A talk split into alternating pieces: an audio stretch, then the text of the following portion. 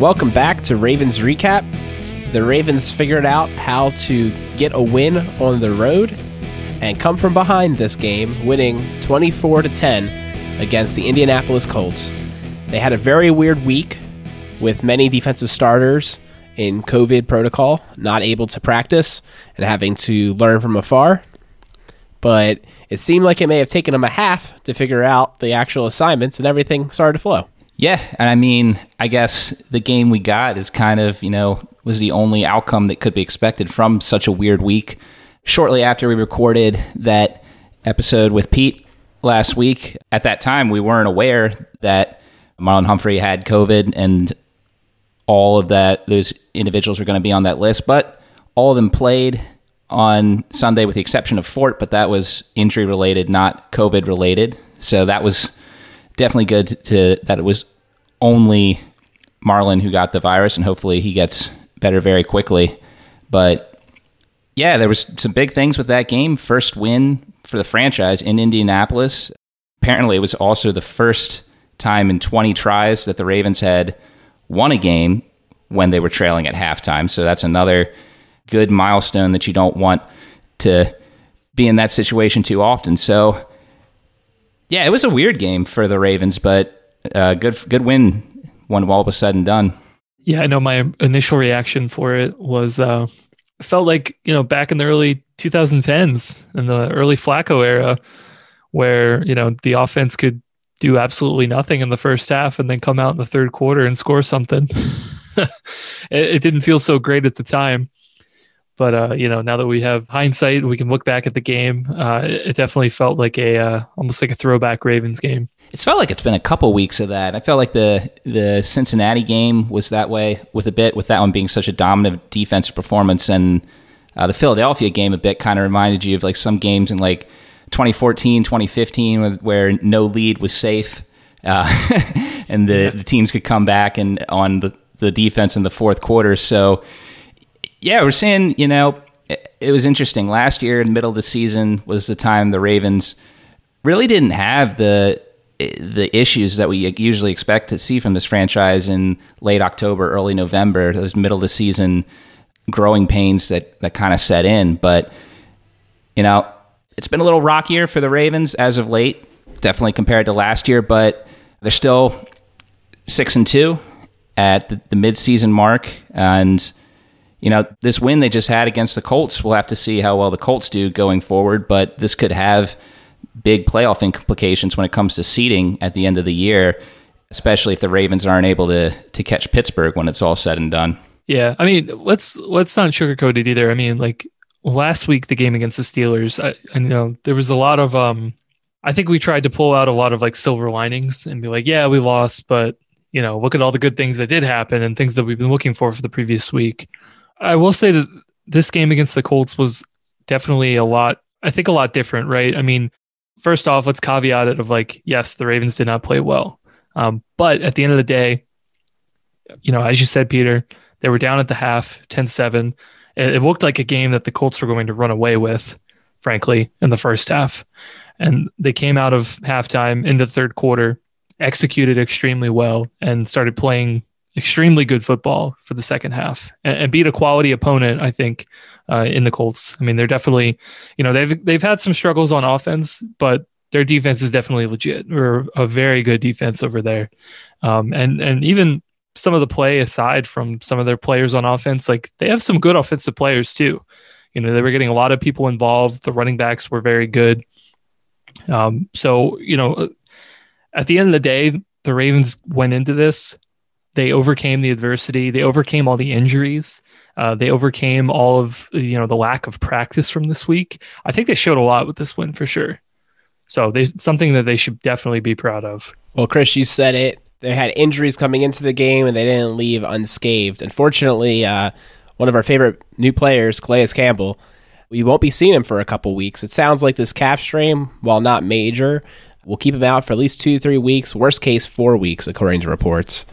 And then Khalil Dorsey is also going to be missing in action with a dislocated shoulder, and he'll be out for a couple of weeks. So our already bleak cornerback depth just got even worse. And I, that's that's going to be a hard one to solve. I don't know who's on the streets. I looked into Maurice Canady, and he's a COVID opt out on the Cowboys, and they could use him. That secondary is terrible, but uh, yeah, we got a little bit of issues coming up. I highly doubt Maurice Canady is the hashtag answer for the Cowboys' defensive woes, but I do get what you're saying that they could at least use some additional bodies. But anybody would be better than them. I mean, you know, maybe three percent of the fan base could play better than the current players. yeah, I mean, yeah, this cornerback position, it feels like it's been the talking point all year. We we talked about it coming into this season, and then week two, Tavon Young goes down. So it, we've just been talking about this all year, and the Ravens have just had to get creative with it and just rely on players we didn't know who they were coming into the season. I will say, I don't know if we've heard any die down on the chatter about the possibility of Brandon Carr. I don't know if he ever signed with anyone um, after Dallas released him, but that could be one place the Ravens go. But yeah, hopefully it's a it's a quick recovery because Ravens have some tough games coming up after this one, and you want them you want the team at full strength for the playoff push. Yeah, it, it was one of those injuries, man, that just really sucked. I mean, I, I, saw it when it happened, and I saw him. You know, I think it was on a special teams play. I think he hurt his shoulder, and just saw him on the ground. I was like, ah, you know, not another corner, man. right? You know, I mean, it's it's been one of those things, right? It's it's a position group that's been a luxury for the Ravens the past couple of years because, you know, of Ozzie and, and Eric DeCosta realizing like, hey, you can literally have never too many corners because we've had so many injury issues in the past, and despite all the depth coming into this year with corners, you know, uh, it's never it's never uh, never enough depth actually. Right. Um, so it's super unfortunate. We hope he comes back healthy. You know, I guess if there's any consolation to this, it sounds like Dorsey and, and Averett might come back around the same time. So, you know, as long as they're able to stay healthy for the home stretch of the season, I mean, I, I, would definitely feel a lot better about having those two guys in the depth chart to be able to rotate in and out. Um, but yeah, it's it's definitely super unfortunate. Yeah, agreed. I'm looking at it right now, and uh, it looks like the Rams are going to have to get creative about having players that typically don't play on defense start to contribute. Like Anthony Levine had six snaps this game, and he hasn't played on defense in a long time. Saw a lot of Chris Board yesterday too. Yeah, exactly. I was about to say Chris Board is also, I think, doing a lot. Like he played 51% of snaps, 35 snaps yesterday. That's way high for him, and I think they're kind of treating him like an additional coverage guy because he's probably one of our best coverage linebackers. Uh, maybe outside of Fort as far as discipline goes, but maybe at pure skill wise, it's nuts. It's really nuts. I mean, you look at this thing, and you had a guy Bonds who wasn't even praying to see the the field. Uh, you know, earlier in the season, playing eighty seven percent of snaps. now, granted, uh, you know the the other upshot is that Marlon Humphrey will come back next week in, in theory. So if he comes back, like thumbs up, that helps a lot. Uh, you know, pushes all these guys down one. But uh, yeah, the depth at the beginning of the year has been ravaged. The guy that we keep forgetting to talk about because he's been irrelevant is Iman Marshall. The guy can't see the field. He's been uh, two years of injuries now. Uh, is two years in the league, so it's really been a, a plague this year for the Ravens. Here's hoping that Iman Marshall uh, comes out next year like uh, DeShon Elliott did. oh man, yeah, that'd be dope. That would like be awesome. That. Yeah. Well, let's talk about some dope play. So we said we lost Calais Campbell. He came out of the game in the basically the first drive, if I remember properly. Uh, mm-hmm. Yeah, he only had three snaps. So uh, you know who filled in? The rookie Justin Madubuike. He had 24 snaps, uh, 35% of the snap share, and this guy played great. I saw him make that open field tackle, and I was just like, wow. You know, that's not one that you'll ever see like you know bolded on the stat sheet. They don't have a wow column, but uh, you know that that was something that was really nice. Yeah, he made his mark on this game. Five total tackles, uh, half a tackle for loss. Yeah, there was the a big story of this game for the Ravens was the run defense. Granted, the Colts, while they have that three headed rushing attack, not any one of those guys is really a guy that scares you, but they're still an effective unit. They had a huge day. Well, they had a huge day the week prior, but that was against Detroit. So, I mean, take that for what you will. But yeah, I mean, the defensive line stepped up with Campbell out. The rookie played great. Derek Wolfe had a lot of strong plays in run defense as well. Brandon Williams was doing well. there was some suspect play a bit from Jaylon Ferguson and some other guys in setting the edge. So it wasn't a perfect effort, but ultimately they did enough to keep this game in the Ravens' favor while the offense was having their struggles, which we'll get to after we're done dissecting the defense. I thought the defense was similar to the offense in that the second half cleaned up a lot. Like the edge was not getting set well in the first half. We saw them getting success with jet sweep plays. You didn't really see that in the second half, so they made some adjustments. One thing I noticed is I felt like Tyus Bowser wasn't out there as nearly as much. And I don't know if it's just because the game plan didn't call for him to be involved or what. Yeah, that may be how they're, they're trying to figure out how he fits in now that, that Yannick is there. We did see him have a lot of snaps against Pittsburgh, but Judon got an ejection fairly early in that game. So that may be the just trying to figure out where in the defensive scheme he fits in relation to, to the new guy. That's a good point. Yeah. Well, speaking of Yannick, I, I recall uh, last last week um, when we were doing the unpacking of the game against Pittsburgh. Uh, I, I said I didn't really see terribly much of him just just watching the game. I didn't really have a chance to dig too deep into the film before we recorded, certainly much less than I usually do. But that was not the case this game. I did get to watch more film this week, but at the same time, just watching the game real time, it was quite obvious that that Yannick was getting to the quarterback quite a bit throughout the game. There were several times where he should have had a sack, and just Rivers was able to just get his old man body away from him just enough, or an offensive lineman was was able to get a final push and take him away. But when Yannick did get to the quarterback, it might not have been a sack, but there were several plays where it caused Rivers to have a hurried throw and caused him to overthrow a receiver. And a couple of those plays were on third down which and obviously killed a drive for the Colts. So wasn't a huge day from a stats perspective, but Yannick definitely made his his mark in the defensive game. So I'm trying to find uh, if we got a sack this game, and looks like no. Surprisingly, no. yeah, it was kind of shocking that we got no sacks this game. Like for all the pressure we had, like Judon came like a bat out of hell a couple times, and uh, you know you just had Philip Rivers throw it away to no man's land.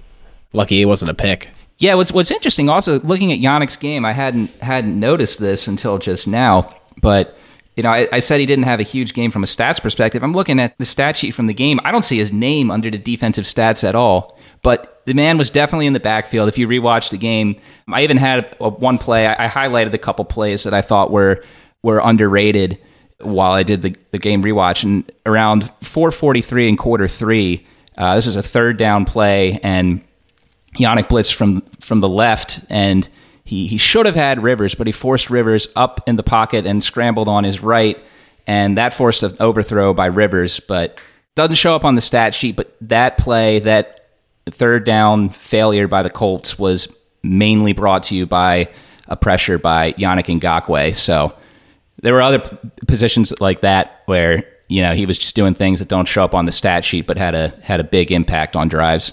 Right. Yeah, I, I, remember that play too. I, I, remember live, and I was about to message you guys at the time, and I was like, "Ah, oh, if only Yannick had, had moved his lineman a little bit to the right, Rivers would have ran right into him." But fortunately, you know, he forced the incompletion. So I'm like, "Well, can't really complain about it. We just get it. You know, we would have gained like three yards maybe, but otherwise, it's still a three and out." I think the other thing to uh, to talk about as well, uh, if we're talking linebackers, you know, the linebacker group without LJ Fort very, very inexperienced. I mean, you're talking Patrick Queen, Malik Harrison, and Chris Board. None of those guys coming into this game, I think, would have scared anybody uh, outside, you know, maybe a few Ravens fans who've seen how fast Queen is. Um, but I mean, you know, they don't have a lot of experience between the three of those, and uh, especially, you know, in in pass coverage. But overall, I thought they had a very, very good game. Malik Harrison, in particular, was definitely on uh, on the stat sheet. I believe he had seven tackles. I don't know. I guess that was between defense and special teams because he was very good at special teams as well this week. Correct. Yeah, it's a combination. Yeah, but uh, Harbs definitely gave uh, kudos to them and, and his presser today. I think the cool thing that we saw was when you lost Fort, who might be our most well-rounded guy right now, as uh, Queen continues to develop they kind of did utilize the notion of a platoon linebacker, you know, using Harrison in the downs where he could really be that thumper. Not that he did bad in pass pro. I thought he actually did pretty decent, but uh, you know, they they then they bring him board. Like we said, he had a lot of snaps. I, I thought it was cool to definitely see Harrison step up. And this was the first game. I don't know if you guys noticed this. This is the first game that we can now say officially throughout the whole season. All ten of our draft picks have played because even Geno Stone contributed on special teams. So that's uh that's a thumbs up. I feel like to the whole squad to be able to have players that have contributed, like the whole draft class has contributed at one point or another. Granted, like injuries helped a lot to get to that point, but Yeah. nevertheless, like they're there, they're participating, and uh, no clear issues yet. You know, Yeah, that's definitely one thing that this year, you know, among all, all the other years of football, it's particularly interesting this year because of the new COVID rules, because of the expanded roster rules. It's been very good for teams to be able to field a quality unit week in and week out because they have so many more guys who are just able to practice regularly with the team.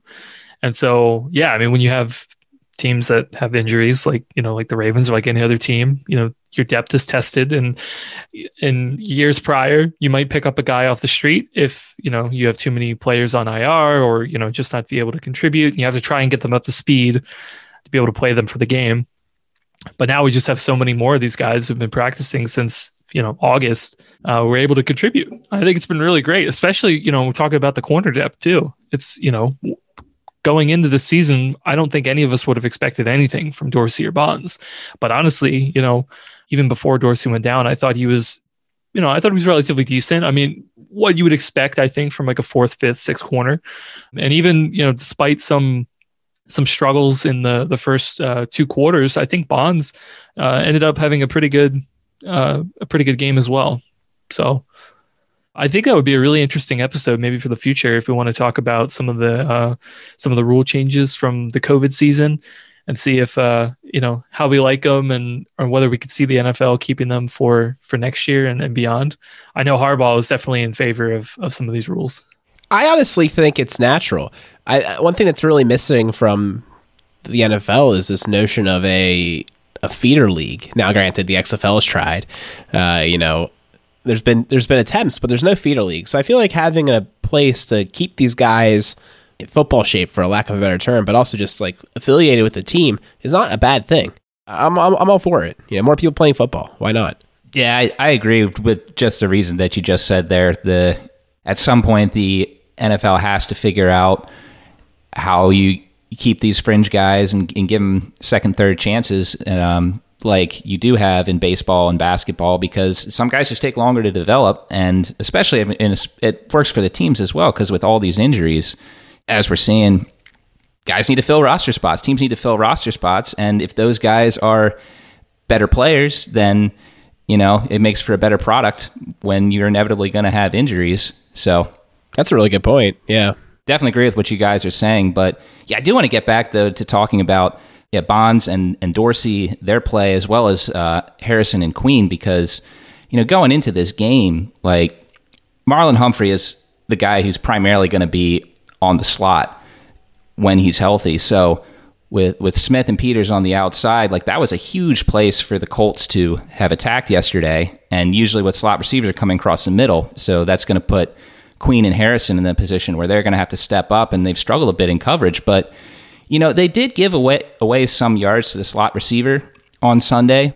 Pittman and, and Pascal did make some plays, but nothing that was given up was anything that was a game killer. You know, that none of those plays they, were the only time the Colts were able to have any success was when they were stringing together these these chunk plays of like ten to twelve yards, and that's what they did on the touchdown drive. None, none of those one plays you look at that and you're just like, oh man, that was that was such an incredible gain for the Colts. So you guys already said it. They came up, they stepped up and had great games, but while the Colts did have some success, you didn't see any plays where those guys were were not playing well enough for the Ravens to still do what they wanted to do, which is which is what you want to see when those guys come in. Well, we went this long talking about the defense without talking about the biggest plays. I think uh, they saved our butts, right? The first half would have looked real ugly if it wasn't for the fact that Marcus Peters, MP Juice Man, pulled his best uh, Marlon Humphrey impression. Which, by the way, I don't know if you guys listened to the post game presser, but it seems like he's he's not appreciative of everyone just assuming because Money Marlowe is like the king of strips that he never did before. so like I, I forget what person asked him, but they're like, "Is that like inspired by Marlon or whatever?" You know? And he's like, "Just look at my stat sheet. I've been doing it for a long time." I was like, "Oh man, he's tired of playing second fiddle." I think he kind of liked having the game by himself. Yeah. Um, yeah, this isn't like a Batman and Robin situation here. Don't put some respect on MP Juice Man's name. it's like an, an, Iron Man and Captain America situation. Yeah, yeah, yeah. That's that's definitely more applicable. It was more, yeah. It, it, was, it made sense with the Elliott one because he's a younger player, you know, et cetera, et cetera. Mm-hmm. And then he even came and said like, "Oh yeah, I watched a ton of film, et cetera." But for Juice Man, yeah, he, he just like seemed like put off by the question. He's like, "Come on, I'm, I'm a professional too." um, but he got that strip, and then uh, Chuck Clark picked it up, and I was watching him. I was like, "Oh, is he going to be able to pull it off?" And there was one man to beat. Peter, take it away. There was one man to beat. It was very close. You know, at, at, for a second there, I wasn't certain if him and the ref would collide, and then that would be the end of the play. But it got close there. You never want to see the officials, you know, take away a, a play like that.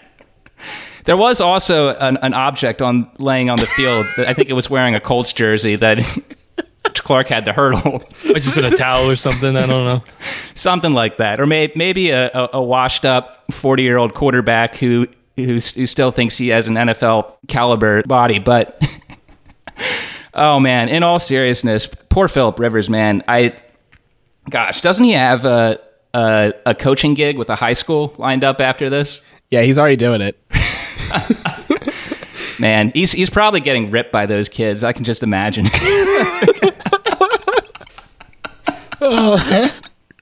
Yeah, it's, it's uh one one of the worst uh, tackle attempts I think we've seen uh, all season, maybe in a couple of years. I don't know, but but uh, but yeah, I mean, what a what a heck of a play by by Peters and and uh, and Clark to be able to run that thing back. I, I tell you what, man, like between Clark and Elliott too, like I, I don't know if it was just this particular one, but I gotta say Clark, his 440 can't be that good either. Because I, I, felt like he was gonna get caught by somebody. but know, then right? I, but then I realized that T.Y. Hilton wasn't playing this game. So I was like, okay, well you might have he's definitely got a shot. So it's funny, man. They uh you know, they're all remarkably fast. If you were to see them in person, but when you watch them on the field, you have like a different sense of game speed, and you're just like, yeah, I don't know.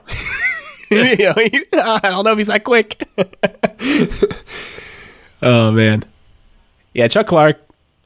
He got it in the end zone. He had enough uh, leeway in order to do the like sprawling arms, uh, like Ed Reed reminded me celebration going into the end zone, and uh, that that saved us. That that I felt like, like I said, kept us in the game, took some momentum away because we seemed like we couldn't do anything right. Uh, it was a big savior for this team because I think it was the drive after uh, the failed drive to score a touchdown in response to their touchdown drive. Yeah, we've seen time and time again. It's it's incredible that the Ravens are able to do this. You know, Ray Lewis is gone, Ed Reed's gone, Terrell Suggs is gone. They're still able to find these guys who play the type of football that can get the team out of a jam when the offense is struggling. So, yeah, we did we did talk about how this was the first time in 20 attempts did some research. I couldn't figure out exactly which that game was, but I think it was week two, 2016, um, when Cleveland somehow got out to that inexplicable 20 to 0 lead that the Ravens had to claw back from, was the last time the Ravens were able to win going into half after they were down at halftime. But but yet, while the Ravens did win this game, they were down at half, but they were only down three. Like they were down three, and that looks a lot better than if you're and and mentally that's a lot easier for you to, claw out of if, than if you're down by not just 10 but you haven't scored anything. Like i think not only did that play mean that okay well the, the deficit is smaller when we come out for the second half i think mentally it, it had to do something too to for the defense to know okay this you know we can get this. It, it's not we're not wasting our energy here if the offense can't can't get on track, like we can take this game into our own hands as well and can win it if the offense, you know, isn't able to, to pick it up. Yeah, sadly, I'm sure Pittsburgh used that same formula against us the week prior, right? Because we went into the halftime being up 17 to seven, and that seven points was pick six by Lamar Jackson. So that's true. Yeah. The other big play by the defense was uh, another one of those situations where we lost a lot of morale, right? Uh, well, we'll talk about the offense soon, but they came out swinging that first drive after the half. They looked like they, you know, made the trip finally. And right at the goal line, Edwards had a fumble. And what what happens next? Literally, the next exact play, MP Juice Man gets an INT, which uh, at first was not called an INT and felt like it wasn't an INT in my opinion. Like it didn't really feel the like pass the smell test, so to speak. But they made a review, and he did hold on to the ball for a while, and they said that's an interception. So that was a pretty big swing of events. I know that uh, Pete was not happy about it. He thought the refs got involved in the game and like completely turned it around. yeah, uh, th- that sequence of plays was really really interesting. I know we'll we'll transition the offense in a second, but I, I know uh, Patrick Mekari got beat really hard on on that one play uh, where Edwards coughed up the football. Mm-hmm. Definitely don't blame it. You know, don't put it too much on Edwards for that, just because you know if you had a guy coming to you that quickly, and you know it, it's it, it can be hard to to try and make sure you cover up the football. It was a good punch out too. Like it, it, just, it was it was good. Yeah, yeah. I mean, yeah. Marlon Humphrey would be proud. MP Juice Man would be proud. but but uh but yeah, I mean it was it, it, was one of those plays too where, you know, if Hollywood doesn't come and, and tackle the the linebacker who had picked up the ball, that could have been a seven point swing right there and, and that would have definitely uh, had a negative impact going in uh, going in the rest of the game. But yeah, man, that that inter- that interception I think people are going to be talking about that for the rest of the season. I, I told you guys during the game, I'm like, I don't know how I feel about that. Like, it's just one of those calls of like, initially, like, yeah, I'm happy that they made it, but like, I don't see it personally. it's one of those things of like, well, if that's an interception, I'm like, okay, then what's the catch? We're just gonna have to go back right back to the catching rules and what is and what isn't, you know? Right. It just never felt like he had a really good handle on the ball because it was always in front of him, right? Like he never pulled it in. I think that's why it never looked like a catch, in my opinion. Is like it was always extended. And granted, he did like many plays, but it never never got you know into his chest. What did you think, Peter? Yeah, so that play, I, I had to rewatch it today because I, I, I think in real time I just I just saw that you know the ball was on the ground pretty quickly after Peters got his hand off it, so I initially thought it was incomplete. And at that point, I had the game on on mute because we, we were trying to keep little guy asleep. But yeah, so then it, it gets it's reviewed, and I'm not listening to what the announcers are saying. So I'm still not quite sure of what the argument was that overturned it. I will say, if you watch it in slow motion enough, it looks to me like Peters has somewhat of control of the football for three steps. That's it. That's exactly yeah. And then it's knocked out, and then the part that confuses me the most is how we got the football after that because it's clearly a fumble at that point. I don't know when the whistle was drawn was blown, but then yeah, I think like Chuck Clark, I think just picked up the ball just be, for the heck of it. It clearly looked like everyone thought the play was dead. So. Well, they said it was a clear recovery by the Ravens. it, it, was a clear recovery, sure, because they picked the football off off the ground on a dead play. But yeah, that's one of those ones that you're like, I don't know. Yeah, I I can fully understand Colts fans and the Colts team if they got upset about that call. I will say I think the Ravens win either way, whether or not they get that call. Agreed. But yeah, it certainly helped them get back on top quicker. All right, so we talked about how this game was was a you know a bit sloppy for the offense to start with. Took the offense and defense a bit of time to get going. Not really till the second half, and you know in a game like that where where that's going to come down to field position. One thing, one way that you can keep the game at least on track for you as a team is by winning in the special teams. And I didn't quite notice it during the game, but it really was clear on the rewatch I was doing today that the special teams, in particular on kick coverage, just had an excellent week. I mean, anytime the Colts players received the ball, there was at least three or four Ravens defenders quickly there to, wrap up the tackle. Sam Koch had an, an excellent punt at one point, downed it at the well, it hit the ground at the two yard line, and he hit it in a way so that it, it bounced forward five yards. The Ravens were able to down it at the seven, and and that's something else that you think about it factors into the game flow. The Colts had at least two punts go into the end zone, which gave the Ravens some better field position. And Malik Harrison, we already talked about how Malik Harrison had some special teams tackles. He had a lot of special teams tackles, at least three. He was had an excellent game on that front.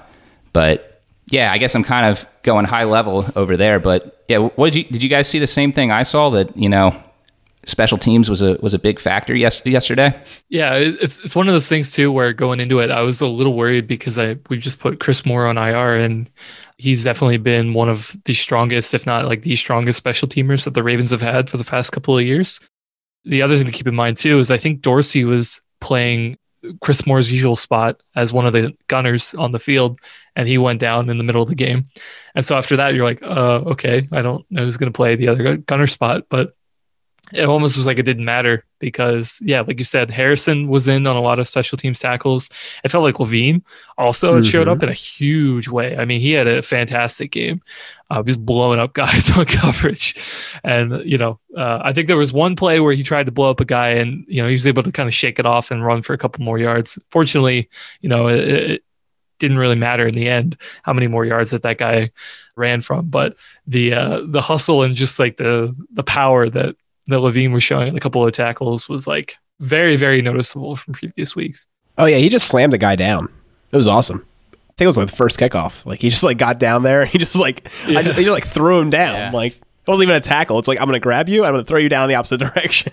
oh, on that play, man, the the runner for the Colts just ran into a, a wall of Ravens defenders. It was like I think they were yeah. had blocked one of the Colts own guys into him too, and there was like three guys around him. It was a yeah, it was an exclamation point to start the game. Yeah, Levine definitely played well on special teams, and he's like I said, he played a little bit on on defense too. He's one of those veterans on a relatively young squad. The Ray Lewis of special teams, as we've called Anthony Levine before. And then, of course, you can't forget that field goal by Justin Tucker. Again, always perfect, man. You know, I think it was a bit of a longer attempt too. It was a 40, 46 yard attempt, 47 yard attempt. Yeah, it was like that that long and perfectly down the middle. Like could have sliced the uprights, you know? yeah. The guy's a machine. I was about to say, like, I I knew we were rounding it out. I was like, yeah, I guess we got to talk about JT, like doing JT things. yeah, just gotta love it, man. Yeah, definitely appreciate it. We gotta have like a dedicated uh, bell for him or something. You know, love the make. so yeah, let's talk about the let's talk about the offense. So, like we said, they um, got to the game late.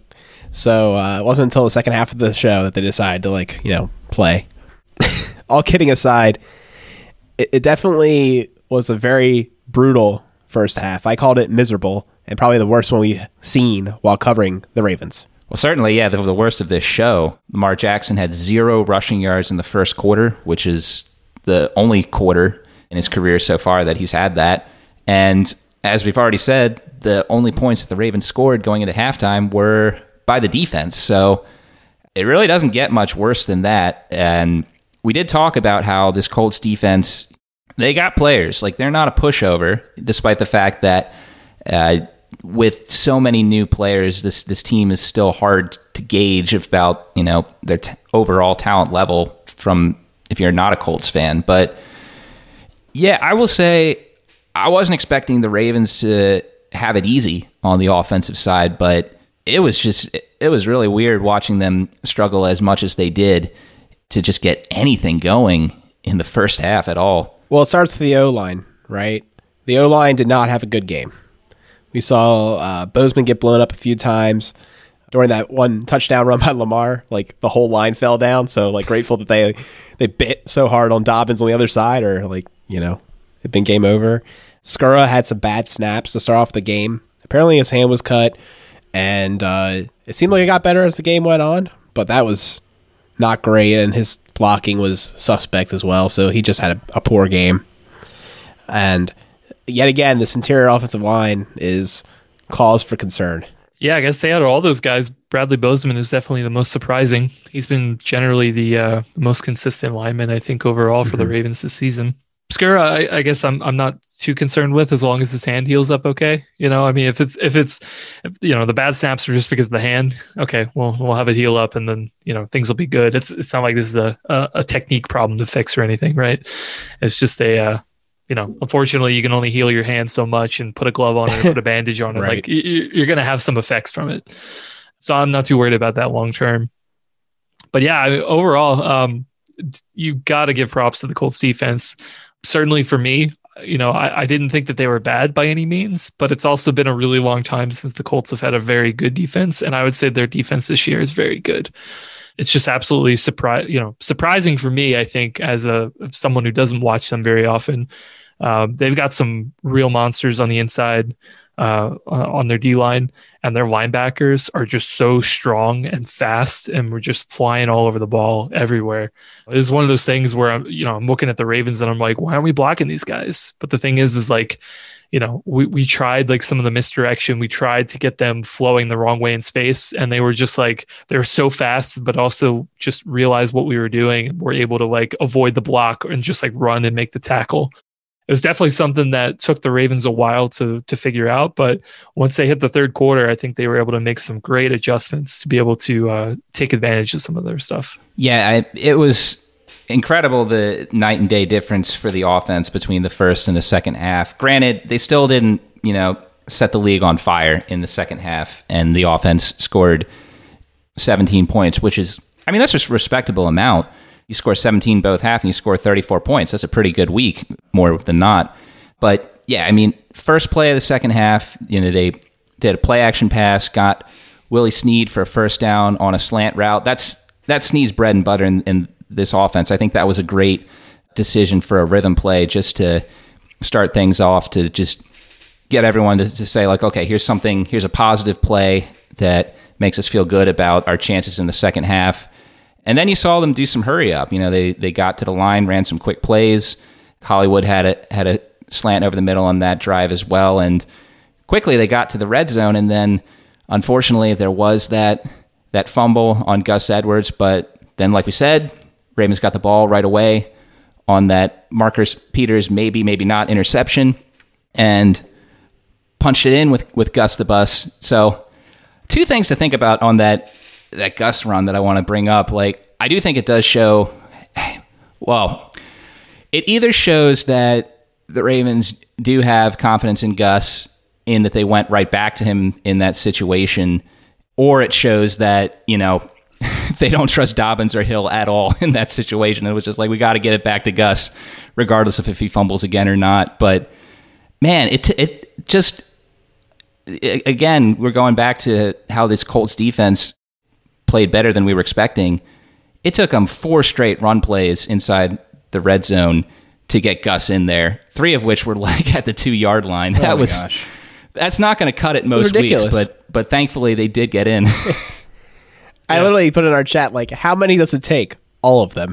like, it, it, was unbelievable. I thought it was fourth down. I'm not going to lie. I literally thought it was fourth down, but it was actually third because it was four straight plays looking identical. I guess the first one, you know, got the first down. Yeah, the first one was a sizable chunk. First one, I think I, would have to look back exactly, but it, I think they started at like the the 13, and Gus pushed forward and and he extended his arm. and He was like a yard short of the of the end zone, probably closer than that, and then. Just the line got no push yeah. on the next three plays. They just kept trying to get Gus in. I mean, Gus, I don't think it was a fault of his. There was no push. And even on the play when he did get in, it was no thanks to the pool guard, Mekari, who tripped over himself and blocked no one. But luckily for him, Pat Ricard and, and Nick Boyle parted the Red Sea, and Gus was able to, to get in there as the defense tripped him up. But usually that shouldn't happen. But, you know, we'll, we'll take what we can get. I look at that as like one of those plays of like, you know, if the Ravens want to be a really good team and they think that they're a really good team, you got to make that play. like if they didn't make that play, I mean, you can't get one yard at the gold line on, you know, your running backs, which is supposed to be your entire offense. Like you don't deserve to be here, man.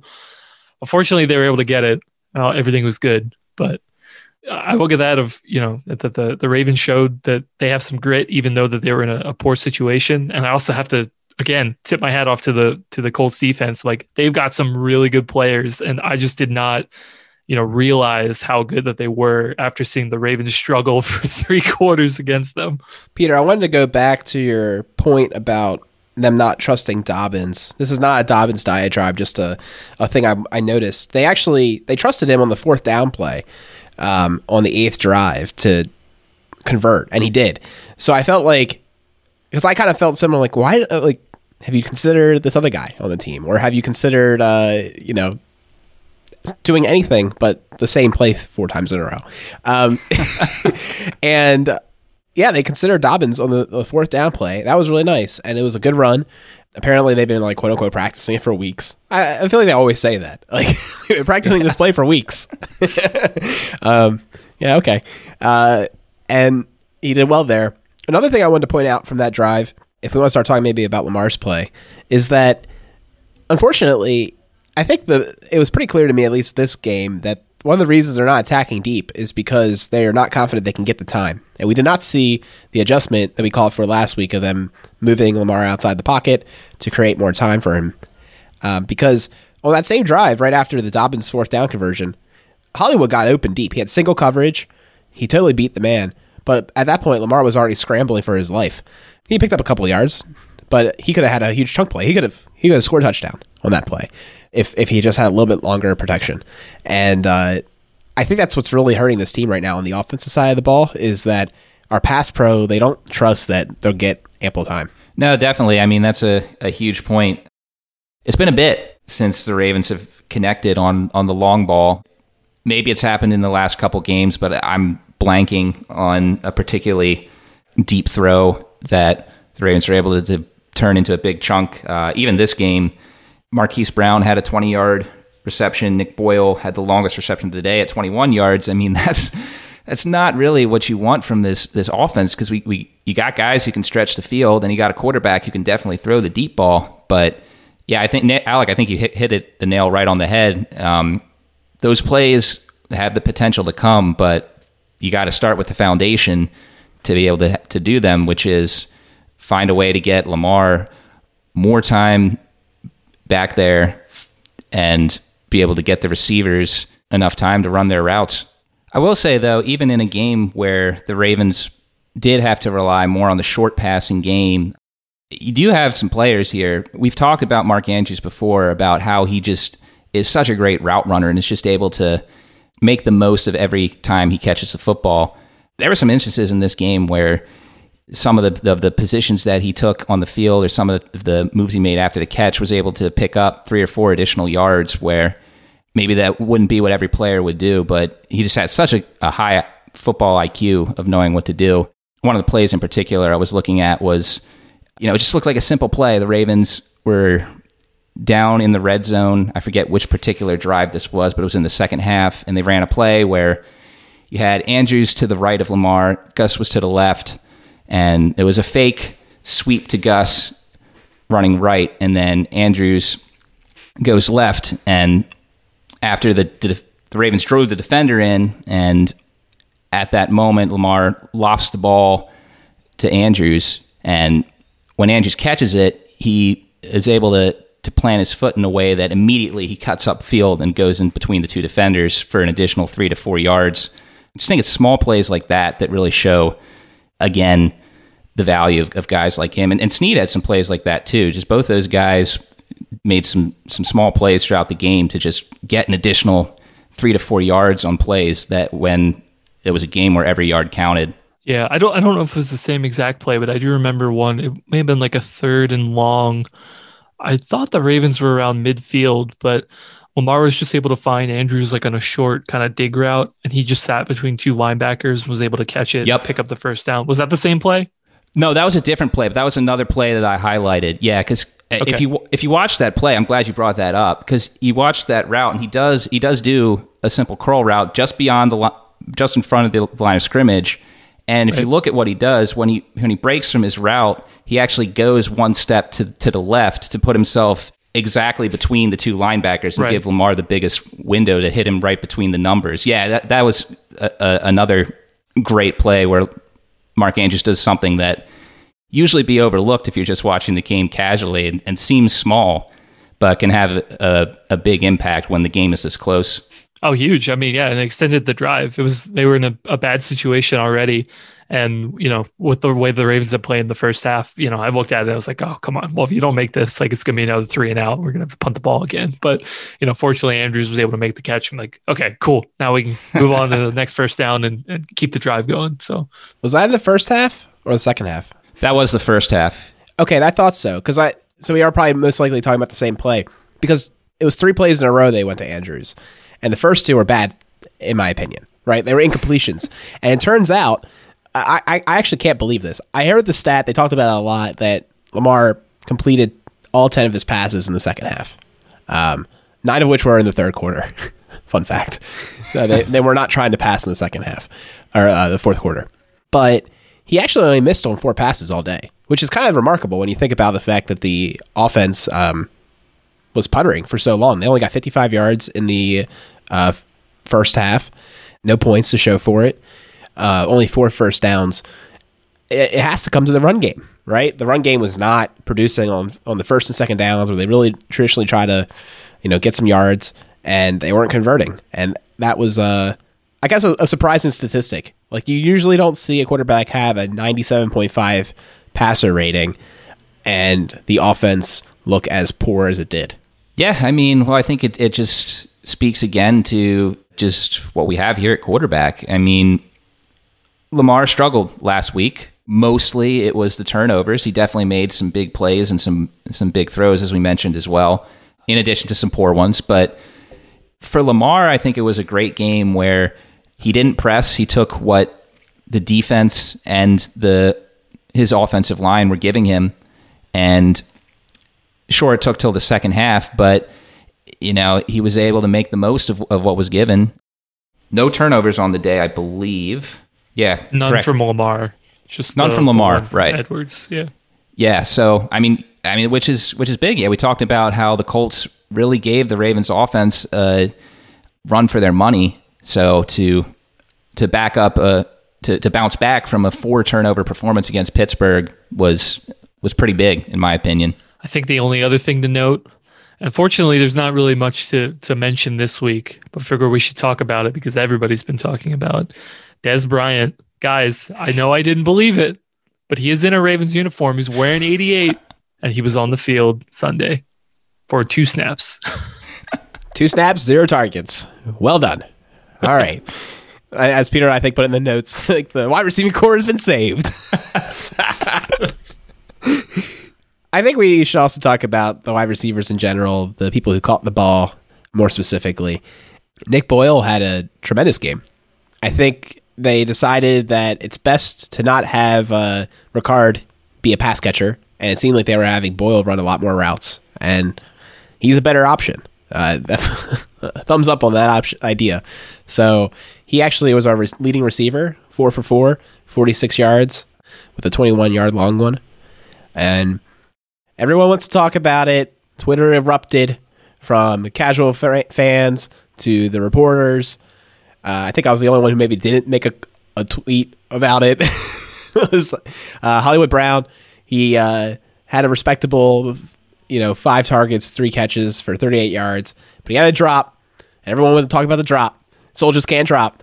Uh, and I kind of, I was so triggered by it because I'm like, oh, okay, you know, he makes a drop and it just happens to be in the sequence of uh, this tweet, and now it's the end of the world. Now, granted, third down would have been a huge catch. Uh, what's the best pass? We can all agree, not the greatest pass, but did bo- hit both of his mitts. Should have made the catch. You're a professional. What do we think about Hollywood's bounce back, quote unquote? I, I think we hit on it somewhat uh, when you ex- we're when we're talking about how Lamar doesn't have enough time yet in the pocket consistently or at all to let the the deep routes solidify. That's where we're going to see Hollywood do his the most of his damage. Um, he's he's not a, a big guy, so he's not going to get as many targets across the middle. He did have a couple that he was able to convert on Sunday, but I understand his frustration uh, with how it's going. But yeah, I, think that unless the Ravens find a new way to utilize him, it's we're not going to be hearing much from him until Lamar is able to to get a lot of time to to throw to him. With that said, I think you know we were uh, again seeing Willie Snead and Nick Boyle step up in the role of intermediate receiver. Nick Boyle had a pretty solid receiving game against Philadelphia, and then Willie Snead had his first 100 yard game as a Raven last week against Pittsburgh. Yeah, both of them stepped up and had solid games, had some first downs. So it's not like Hollywood Brown and Mark Andrews are the only receivers. Like when we were saying that early in the season that someone needed to step up, it wasn't just that these guys needed to step up. It was also Lamar had to had to trust them and, and had to start looking their ways on on plays because you know these, these guys are good. Nick Boyle is a solid, not spectacular, but solid receiving threat. I think you could say the same thing about Snead. Now he's a guy that they when he gets open is going to be more so because of scheme than his own ability to get separation, but his hands are, are better than most when he does get the ball. So it's not like the Ravens are are dead in the water in the passing game if they don't aren't able to get the ball to Brown. But at the same time, the current offensive line is going to make it difficult to get it to Brown. Yeah, you hope that by hitting some of these other secondary, tertiary options, that if we do that enough, hopefully the defense might defenses might start to back up a little bit, maybe bring a little bit less pressure. I'm sure the you know RO line is going to you know hopefully take some steps forward, barring any more injuries.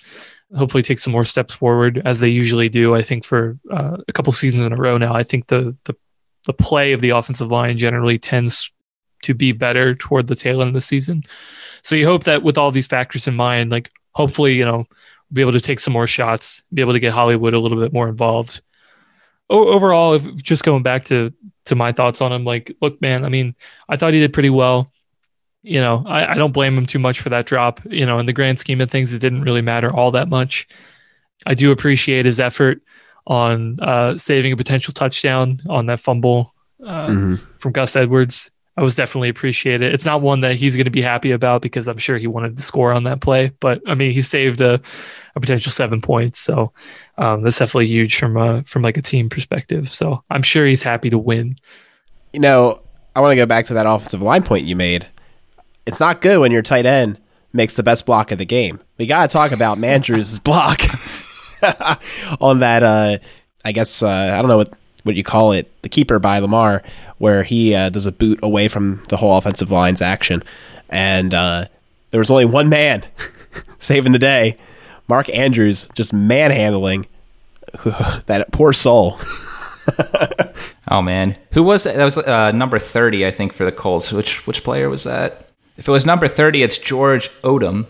Anyways, it was clearly a safety, so that's that's all that I think that's really important saying here. I mean, it was a mismatch though. Like like you know, you got an NFL tight end going up against an NFL safety. Like that guy's going to have like 30 to 40 pounds on him. So like Manji should win that matchup, but I still think you got to give the guy credit for just just that was just a nasty block. He he blocked him from the 9-yard line 3 quarters deep into the end zone. Like that was there was no question that that if that play failed, it that Mark Andrews was going to be the last person blamed. he left no doubt on that. Yeah. Yeah, he finished the play. I think that's the key, right? Sometimes you block a guy just long enough to let the guy get past. Yeah, he just he just blocked him. It's like he had no idea that the touchdown was scored. You know, not enough fans in the stadium to cue him in on it. He just kept blocking him. Played until the whistle. All right. Well, I think that was a pretty good recap, guys. I think uh, before we end this episode, let's uh, let's start with our MVPs. I'll go first. I actually want to give mine to Nick Boyle. Uh, as we mentioned before, I thought he had a pretty good game receiving as well as blocking. I mean, he always has a pretty good game blocking. Definitely think that this is one of his better games uh, overall in the season. Part of me wants to give the MVP award to Philip Rivers, but let's actually give it to a Raven. Um, I woo there's a couple guys you give it to. Um, I'm going to give it to Malik Harrison. I think there's other guys on the defense who had a better game than him, but I think that this was definitely his coming out game. And you got to love a guy who's giving equal effort on not just on the snaps he's getting on defense at his actual position, but also on special teams where he was all over the place and was a part of many key stops in that regard. And we, we talked a lot before the bye week about how Harrison was was struggling to make an impact, but he had a, had he had some plays against Pittsburgh and a very good game on Sunday. So Malik Harrison is uh, trending in the right direction. Before I give mine, I'm going to give an honorable mention to Lamar. I think he had a good bounce back game that kind of got understated in this episode. He was able to create the correct tempo for the offense in the second half and uh, you know, get one of his first come from behind victories as a Raven. So kudos to him. But my MVP has to go to MP Juice Man. He was not second fiddle this week. He was the fiddle. He was the lead fiddleist. and a, uh, fiddle. yeah. Uh, he stepped up for a dilapidated secondary, particularly the cornerback unit. Um, made Marlon Humphrey proud. From he tweeted about it almost instantaneously when he saw that uh, punch out, and uh, I think he had a huge game. And also the uh, I guess suspect interception of the probably of the season. I don't know if we're ever going to see another interception that's so uh, questionable. Some there's been a dialogue on Twitter if it's the greatest uh, challenge ever by uh, by Harbaugh, and I'm like, it might be because I've never seen a challenge where I was like, no, like I don't think so. You know, I don't. I don't even see the grounds almost. Like I, eventually saw it, you know, but it just it didn't it didn't pass the smell test. So, uh, I guess good for Harbaugh. well, well done. And actually, uh, maybe that's also their MVP is just the coaching staff. I think the coaching staff did really well this game, particularly with their uh, halftime adjustments. They're really good at that. We always talk about their halftime adjustments, and it, it really showed this game because it was a totally different team the second half on both sides of the ball. With that, we're going to wrap up this episode of Ravens Recap. Thanks for joining us. We're going to record now another episode about the Patriots with uh, the same guys last year, Chris Macris. He doesn't seem as excited this year to talk about the game, but we'll get into that soon. It's a very different team. Will this team have better luck than his twin brothers this week? Probably not. But tune in to find out our thoughts, and we'll see you there.